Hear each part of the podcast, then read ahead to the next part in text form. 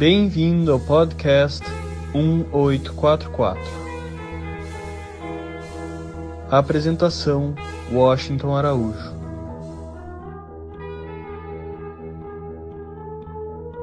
O caso denunciado no dia 1 de julho a autoridades policiais do Ceará, tendo como agressor o DJ Ives e como vítima sua mulher Pamela Holanda, está mobilizando bastante o noticiário, fazendo fervilhar as redes sociais e gerando ondas de solidariedade para com a vítima e inúmeras notas de repúdio ao comportamento do DJ. Mas, infelizmente, este caso está longe de ser caso isolado, mais longe ainda de constituir alguma forma de raridade ou de ineditismo. O episódio de hoje do podcast 1844 é sobre esse inadiável e aflitivo tema. Lutar contra a violência doméstica, contra a corriqueira violência silenciosa a qual as mulheres são vítimas, parece-me ser um tema da maior importância para todos quantos se preocupam em construir uma sociedade melhor, uma sociedade livre do vírus da violência. É impossível pensar em um mundo seguro e em paz enquanto, no chamado recesso sacrossanto do lar, como diriam os antigos, enquanto existir um agressor e uma vítima. Pior ainda, quando esse agressor é o chefe da família e a vítima sua esposa. No Brasil, apenas no ano de 2020, portanto no ano passado, mais de 105 mil denúncias de violência contra a mulher foram registradas nas plataformas do Ligue 180 e do Disque 100. A realidade, além de pavorosa, é demais ultrajante e inaceitável. Vejamos os números. Do total de registros nesses dois ambientes de denúncia de violência contra a mulher, 72%, ou seja, 75 mil denúncias, são referentes à violência doméstica. De acordo com a Lei Maria da Penha, esse tipo de violência é caracterizado pela ação ou omissão que causem morte, lesão, sofrimento físico, sexual ou psicológico da mulher. Ainda encontramos na lista danos morais ou patrimoniais às mulheres. O restante das denúncias, 29.900, ou seja, 28% desse total, se refere à violação de direitos civis e políticos. Por exemplo, como condição análoga à escravidão, tráfico de pessoas e o cárcere privado das mulheres. Também estão relacionadas à liberdade de religião e crença e o acesso a direitos sociais, como saúde, educação, cultura e segurança. A violência contra a mulher, caros ouvintes, insere-se na trama da relação de poder que historicamente marca a vida das pessoas na sociedade. De acordo com Michel Foucault, em seu livro aqui publicado em 1979, o poder não é uma coisa ou sua posse, mas depende da relação que se estabelece entre pessoas ou grupos de interesse. Dessa forma, a violência contra a mulher reflete a natureza contraditória da vida social, marcada por conflitos insolúveis e de variadas formas de agressões físicas ou simbólicas. Vejamos esse pavoroso cronômetro da violência contra a mulher no Brasil. Dados muito recentes indicam que uma mulher é vítima de estupro a cada 10 minutos.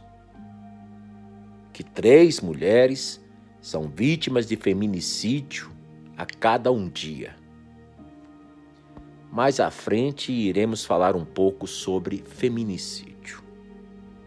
Indicam também que uma travesti ou mulher trans é assassinada no Brasil a cada dois dias. E indicam que 30 mulheres sofrem agressão física a cada 60 minutos, a cada hora.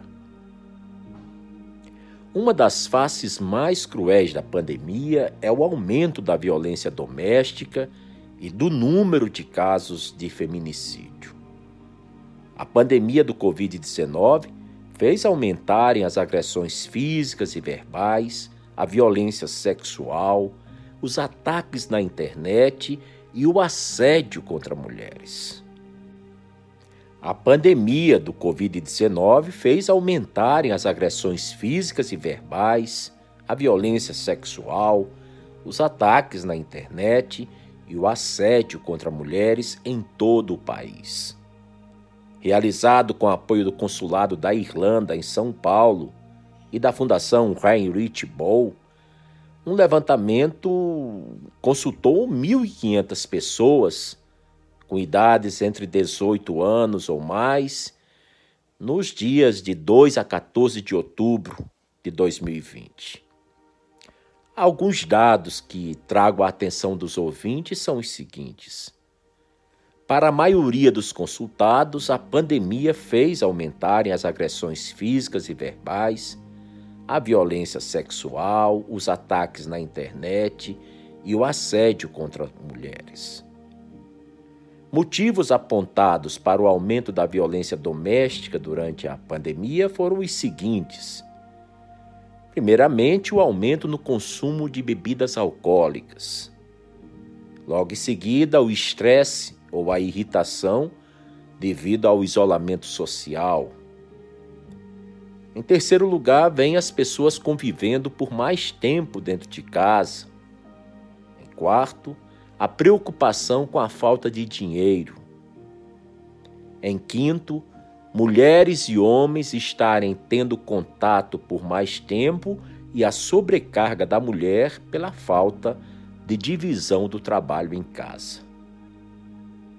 Também se constatou nesse levantamento que, para 95%, homens que agridem mulheres no isolamento social já faziam isso antes da pandemia. Me debrucei sobre o tema e apresento algumas reflexões. Em todo o mundo, pelo menos uma em cada três mulheres já foi espancada, obrigada a fazer sexo ou sofreu alguma forma de abuso. O agressor geralmente é um membro da família, Cada vez mais a violência de gênero é vista como um sério problema de saúde pública, além de constituir em si mesma uma grave violação aos direitos humanos. A sociedade precisa prevenir e expurgar, apagar, impedir a ocorrência desses crimes. Para se evitar esses crimes, é necessário buscar a melhoria da autoestima e a sensação de poder pessoal das mulheres. Aumentar o acesso das mulheres e meninas à educação e intensificar o acesso e controle das mulheres sobre os recursos econômicos. A capacitação feminina é não só uma meta louvável em si mesma, mas constitui também uma estratégia muito importante se quisermos com seriedade tratarmos de eliminar a violência contra a mulher. Um em cada cinco dias de falta ao trabalho é decorrente de violência sofrida pelas mulheres em suas casas. A cada cinco anos, a mulher perde um ano de vida saudável se ela é vítima de violência doméstica. Em 1993, o Banco Mundial diagnosticou que a prática de estupro e de violência doméstica são causas significativas de incapacidade e morte de mulheres na idade produtiva. Isso tanto nos países desenvolvidos quanto naqueles em desenvolvimento.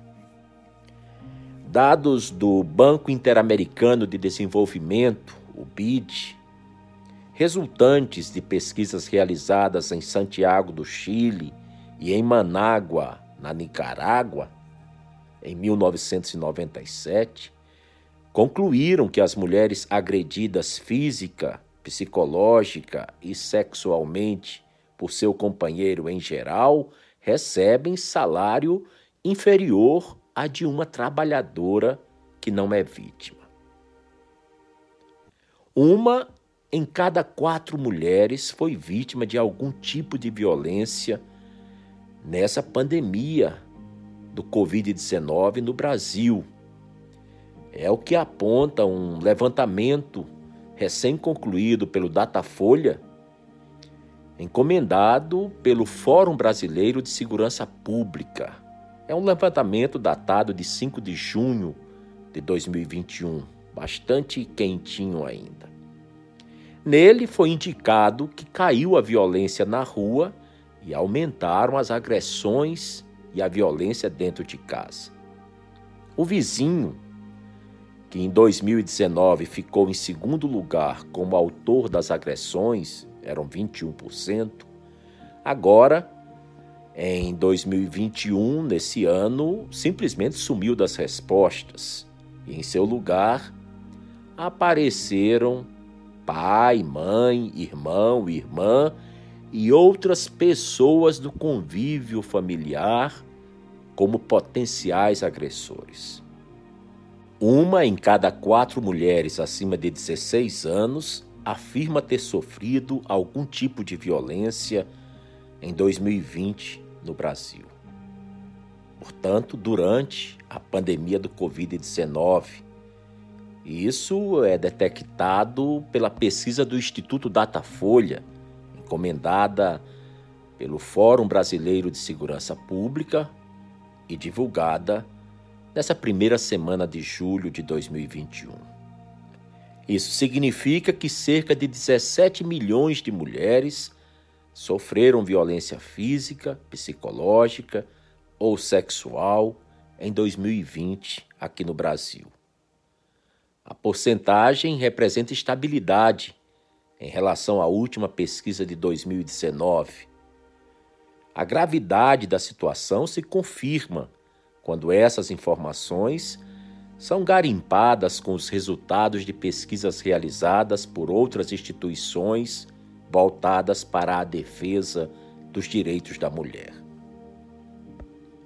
Levantamento realizado há algum tempo pelo Movimento Nacional dos Direitos Humanos, o MNDH, havia constatado que 72% dos assassinatos de mulheres foram cometidos por homens que privavam da sua intimidade, da sua confiança. Uma pesquisa divulgada em 2004 pela Fiocruz, a Fundação Oswaldo Cruz, dava conta que 53% das mulheres vítimas de agressões graves de origem sexual viviam com o agressor há mais de 10 anos. O que tais observações demonstram, em síntese, é a associação entre violência, casa e casamento. Esta associação é para, podermos dizer, no mínimo, algo bizarro mas se deixa compreender muito bem se levarmos em conta as considerações introdutórias daquele documento, onde se demonstrava que a cultura brasileira se caracteriza por certa incapacidade crônica, como a de dotar os indivíduos dos necessários freios a determinados apetites que assim desabridos não se detém sequer em presença de pessoas com as quais se tenha muitas coisas em comum. Pensemos, por exemplo, não apenas na violência contra as mulheres, mas também entre homens jovens que se conhecem, como colegas de escola ou de vizinhança, e teremos a ideia da medida em que é fácil, com a formação cultural brasileira típica, não enxergar no próximo senão um meio para a consecução de fins, antes de um fim em si mesmo. A violência contra a mulher, além de ser uma questão política, cultural, policial e jurídica, é principalmente um caso de saúde pública. Muitas mulheres adoecem a partir de situações de violência em casa.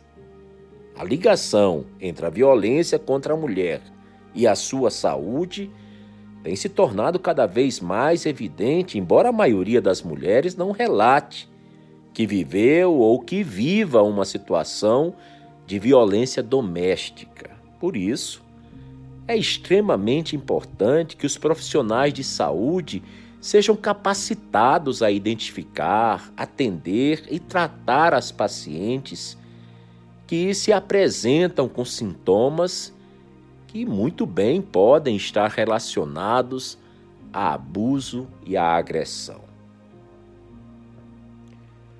Mas não nos iludamos. A luta pelos direitos da mulher não pode nem deve parar, muito pelo contrário. Há muito que se fazer para que homens e mulheres venham a ser tratados com justiça, muito mais do que com igualdade. Nunca foi tão necessária uma nova forma de educar os filhos como hoje. Preconceito contra as mulheres nasce muitas vezes dentro de casa e cresce junto com nossos filhos. Quando percebemos, parece já ser tarde demais. É quando descobrimos com tristeza que criamos um filho machista e uma filha submissa. É por isso que todos os dias devem ser dias de, de dedicação internacional à elevação da condição feminina. Não podemos nunca esquecermos que as mulheres são vítimas, na maioria das vezes, silenciosas e indefesas, de agressões sexuais e psicológicas de todos os tipos e intensidades, e de outras variadas formas de violência bem mais sutis, embora não menos perversas, como a desvalorização da mulher no mercado de trabalho, recebendo salários sempre menores do que os homens, embora ocupando funções idênticas. Vemos também com, com muita tristeza as dificuldades de ascensão das mulheres a postos de comando, seja nas empresas, seja na vida da sociedade, na política, e também nunca podemos desconsiderar a dupla jornada da mulher, entre muitas outras coisas. Mas se existe algo intolerável sobre qualquer pretexto, é que aceitemos passivamente qualquer forma de discriminação contra a mulher, também contra os afrodescendentes, contra nossos valorosos povos indígenas, contra os meninos e meninas de rua, contra as populações ciganas.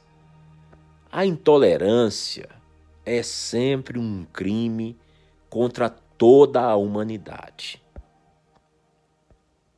Outro ponto é que a violência física e psicológica contra as mulheres já se constitui num dos grandes males da sociedade atual. Afinal, em muitas partes do mundo, os códigos legais e as práticas habituais ainda vêm tratando as mulheres como cidadãs de segunda classe, negando-lhes o direito à propriedade, a viajar livremente e a ter acesso a recursos econômicos. Nós sabemos que muitas mulheres continuam sofrendo abusos e violências dentro de casa porque não têm condições de se separar de seus maridos, de seus companheiros, uma vez que dependem economicamente deles para sua sobrevivência física e a de seus filhos. Em muitos países, as mulheres nem têm representação equivalente aos homens nos cargos e postos de liderança. Isso faz com que elas não disponham com frequência do poder necessário para tomar decisões básicas e fazer escolhas amparadas sobre a sua própria saúde. Infelizmente, as mulheres dificilmente escaparão da violência se continuarem dependentes financeiramente dos homens e restringirem seu valor social ao cumprimento apenas dos papéis de esposas e de mães torna-se necessária e inadiável, acima de tudo, uma mudança de atitude da sociedade para com as mulheres. Há alguns anos atrás, por volta de 2004, um homem egípcio esfaqueou até a morte quatro de suas filhas enquanto dormiam e feriu outras três, pela vergonha que sentia por não ter tido um filho depois de 18 anos de casamento. Foi o que ele informou à polícia egípcia. Pois é, situações como essas ainda acontecem em várias partes do, do planeta. São tantas as crises que a humanidade enfrenta que até perdemos o foco sobre qual crise deveria ser priorizada qual delas necessitaria ser combatida dia e noite, sem trégua, sem parada para descanso, sem dia sagrado, nem dia feriado, nem férias. 24 horas, sete dias por semana. Cada vez mais me convenço que a violência contra a mulher é atualmente a maior crise enfrentada pela humanidade. Existe ainda tanta resistência na intervenção por ela ser considerada um problema da família e do casal. E isso decorre certamente de nossas normas e valores sociais que durante séculos não permitiam que o Estado ultrapassasse a soleira da porta de casa. É difícil esquecermos aquele ditado popular que vem ainda do século XIX e que fala que em briga de marido e mulher ninguém mete a colher. Esse ditado pode de alguma forma simbolizar talvez a origem de nossos fracassos para combatermos a violência contra a mulher ao longo dos séculos. A verdade mesmo é que sim, em briga de marido e mulher, toda pessoa responsável e com sentimentos de humanidade, pessoa de boa vontade, tem que meter a colher sim, tem que se intrometer na briga, inicialmente para impedir a continuação da violência em si, e logo em seguida para fazer a denúncia à autoridade policial mais próxima, mais acessível. Não podemos deixar de ver a imensa sabedoria que existe no ensinamento Bahá'í que diz que aquilo que infelicita a parte infelicita o todo. Em síntese, se um semelhante meu se encontra em situação de risco, está sendo vítima de uma injustiça, de uma violência, é uma parte de mim mesmo que se encontra nessa situação de grave vulnerabilidade. E por isso sou chamado a me manifestar, a tomar o lado certo, a buscar o equilíbrio, a resolver a situação, ou seja, a tornar possível que a justiça seja eficaz e enfim se realize. Uma palavra também precisa ser dita sobre um crime ou um comportamento criminoso que foi muito recentemente tipificado nos códigos de leis como tal, um assassinato de mulheres. Leis em várias partes do mundo já tipificam esse crime como feminicídio. Quase todos os dias nos deparamos com as notícias de mulheres assassinadas, vítimas de seus companheiros, muitas vezes eles com históricos de relacionamentos abusivos. Quando um crime é cometido pelo fato da vítima ser do sexo feminino, ele é atualmente considerado feminicídio. A lei que considera esse tipo de crime hediondo, um agravante, portanto, a pena, já existe no Brasil desde 2015. As situações para que ocorra o feminicídio devem necessariamente envolver a violência doméstica e familiar, o menosprezo ou a discriminação à condição da mulher. São crimes motivados por ódio ou sentimento de perda do controle e da propriedade sobre as mulheres. Segundo a OMS, a Organização Mundial da Saúde, o Brasil é o quinto país que mais mata mulheres no mundo.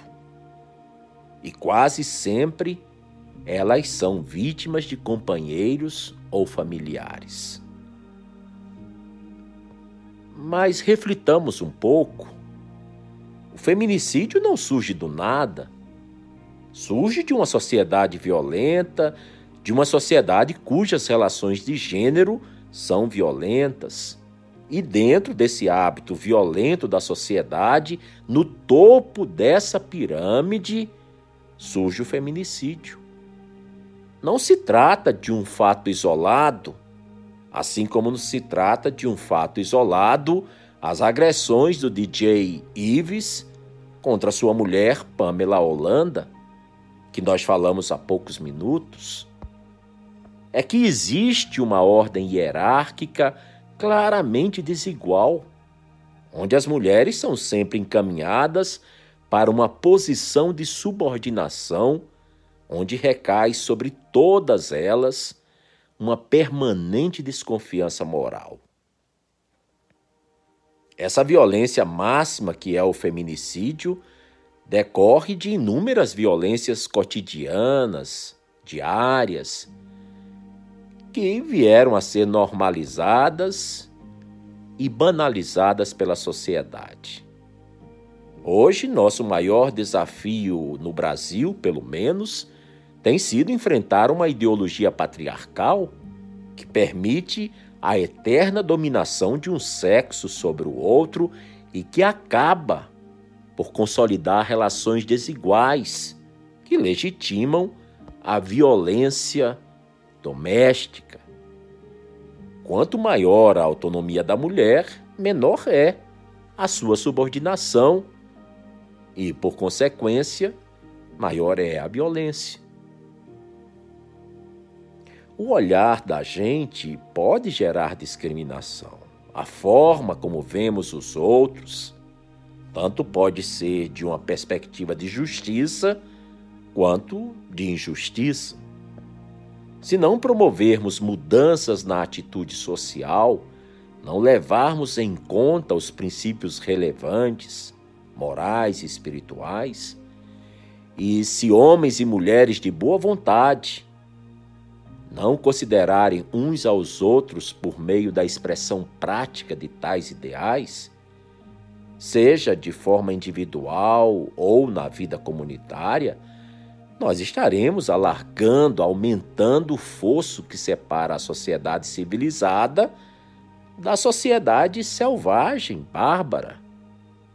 Não podemos esquecer as lições do filósofo da não violência Mahatma Gandhi, ou do líder pacifista Martin Luther King, ou mesmo de um herói enlouquecido de esperança, como o nosso Zumbi dos Palmares também daqueles que, apaixonados pela humanidade, lutaram pelo estabelecimento da justiça, pela eliminação das discriminações, dos preconceitos, dos racismos. E estou me lembrando aqui de Enoch Olinga, de Louis Gregory. Todos eles demonstraram o seu amor à espécie humana e são, antes de tudo, um orgulho e um exemplo brilhante para a presente geração e também para as futuras gerações. O Brasil, como sabemos, é etnicamente formado pelo cadinho, pela reunião das raças negra, branca e indígena. Não encontra respaldo histórico para que aceitemos passivamente qualquer tipo de manifestação de racismo. O sangue que corre nas veias do brasileiro tem certamente um bom percentual de cada raça. E é essa mistura, essa miscigenação, que caracteriza o povo brasileiro como pacifista, tendo uma índole amistosa e sendo hospitaleiro. Fala-se muito em uma sociedade livre de violência e também fala-se muito em direitos humanos. Mas já paramos para pensar que também existam direitos e deveres humanos? Um dos deveres humanos, embora pouco lembrado, é aquele que nos impele a agir com bom senso, buscando sempre combater todo tipo de discriminação, seja ela de origem, de raça, de sexo, de cor, de idade, de ideologia. Especialmente os preconceitos contra mulheres, afrodescendentes, homossexuais, portadores de deficiências físicas e os pobres, aqueles em vulnerabilidade econômica. Um outro dever ditado pelo bom senso é o que nos faz apoiar entidades não governamentais, as ONGs, que lutam, trabalham pelos direitos da cidadania das populações socialmente discriminadas. E então nós vemos que temos um oceano imenso a ser navegado. Levantar a voz da nossa consciência em benefício do mais fraco, essa é realmente uma atitude verdadeiramente humana. E são atitudes assim nos fazem sentir orgulho de pertencer à nossa espécie. Nós somos folhas e ramos de uma mesma árvore, e essa árvore tem um único nome: humanidade. Com uma derradeira reflexão, tão importante, a meu ver, quanto as demais. A humanidade poderia ser vista como um pássaro onde uma asa é o homem e a outra asa é a mulher. Isso nos foi ensinado pelo sábio persa Abdul-Bahá, que viveu no Oriente, na Pérsia e na Palestina entre os anos de 1844 e 1921. Tomemos então essa metáfora belíssima, então inspiradora, um pássaro não pode, obviamente, voar sem o equilíbrio das duas asas. Lamentavelmente, o mundo parece voar mais com a asa masculina, e isso reflete o desequilíbrio existente entre os sexos hoje em dia, e isso resulta nos elevados índices de violência contra as mulheres. Por outro lado, as vítimas dessas violações continuam a não denunciar seus agressores. Os principais motivos de tal omissão é a vergonha de que alguém descubra os maus tratos sofridos, o medo de represálias de seu agressor, as vinganças, o medo de perder o contato com os próprios filhos no entanto, convenhamos, denunciar quem viola os direitos humanos é, antes de tudo, uma grande questão de direito.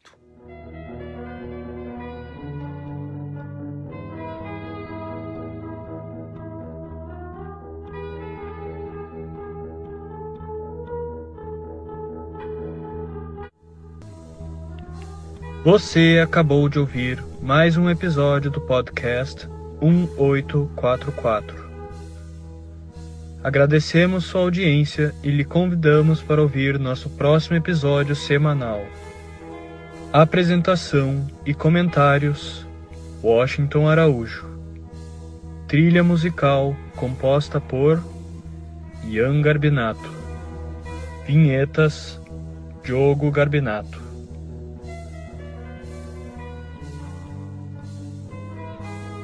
Contatos com a produção para comentários e sugestão de temas podem ser feitos através do e-mail podcast1844@gmail.com.